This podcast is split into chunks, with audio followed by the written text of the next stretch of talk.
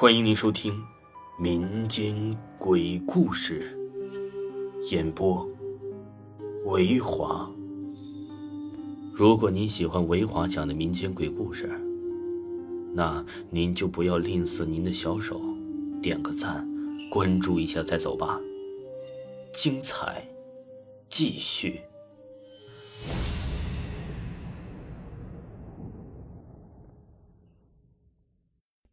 停电的原因弄清楚了，或者说弄不清楚了，是电线断了，明显是被人剪断的，不知道是谁搞的鬼。电线断在小镇西边大约一公里远的地方，铁柱正在追查这件事。铁柱是镇里的警察，一个鸡毛蒜皮什么都管的警察。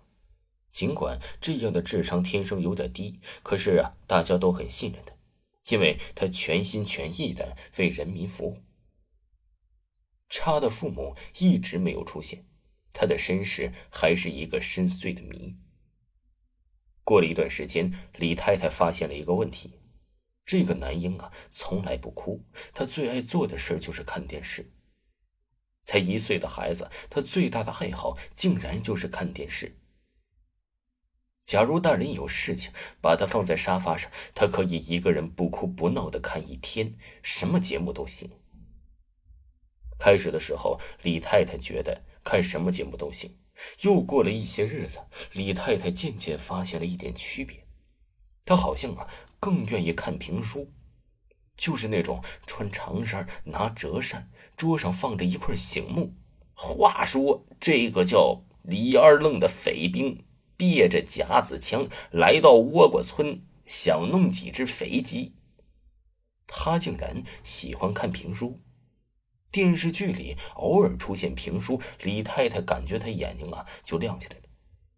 有一次，这叉在看电视，熊熊在旁边玩水枪。有一个卡通片看完了之后啊，又来了评书，李太太顺手就给他换了个卡通片，叉一动不动的看了一会儿。过了一阵李太太出去洗衣服，她偶尔进屋来看，发现不知是谁又把这电视啊换成了评书节目。这一天，叉有点发烧，晚上李太太把他放进了自己的被窝里，心疼的搂着他，他的身子很烫人。熊熊有点委屈了：“妈妈，不许你搂他睡。”这孩子对叉已经很友好了。可是他对妈妈搂叉睡觉还是很嫉妒。妈妈说：“弟弟病了，听话。”熊熊就郁郁的睡了，又吃了药，也沉沉的睡了。大约是半夜，李太太做了一个梦，梦见那个卡车司机又来了。他说他的大卡车又渴了，非常热，需要水。可是啊，李太太觉得好像不是他的卡车渴了。他说：“你为什么不去找连累呢？”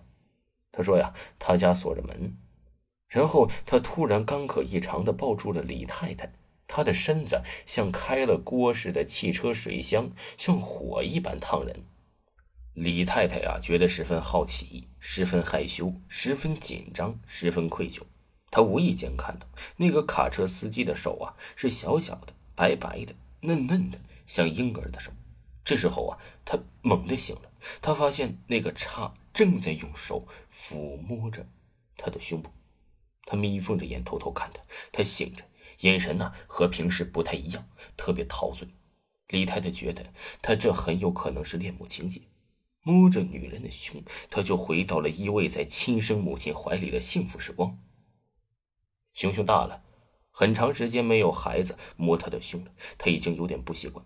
他轻轻的就把叉的手移开了，他觉得这个男孩摸得很熟练，有点不像一个婴儿的动作。这个直觉很罪恶，也很恐怖。五大三粗的李麻回来了，他看见呢家里多了一个丑丑的男婴，很高兴。他先亲够了熊熊，又大大咧咧的抱起了叉。可是啊，叉对他好像是有敌意，使劲的躲。李太太说。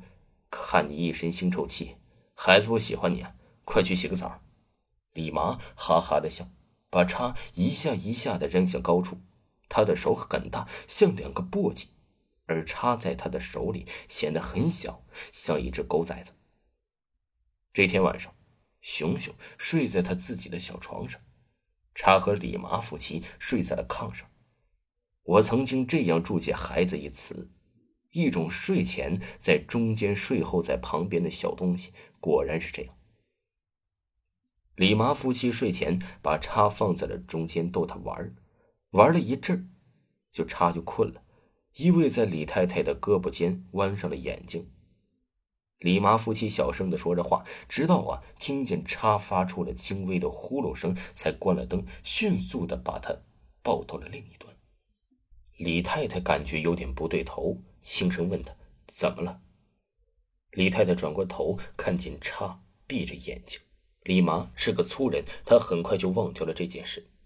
尽管叉对他有点排斥，李麻还是很喜欢他。他下班回家呀，经常给叉买一些好玩的玩具，比如水枪和哨子之类。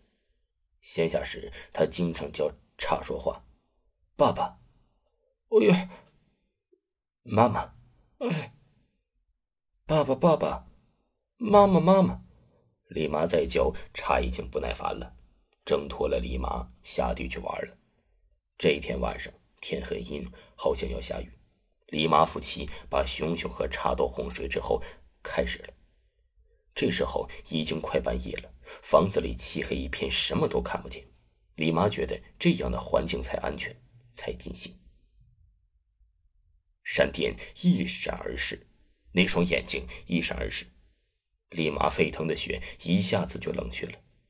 他从太太的身上翻下来，眼睛死死的盯着那个男婴睡觉的位置。突然，把灯打开。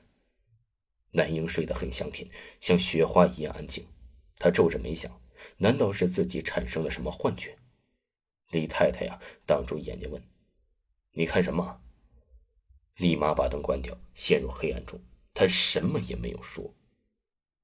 听众朋友，本集播讲完毕。感谢您的收听。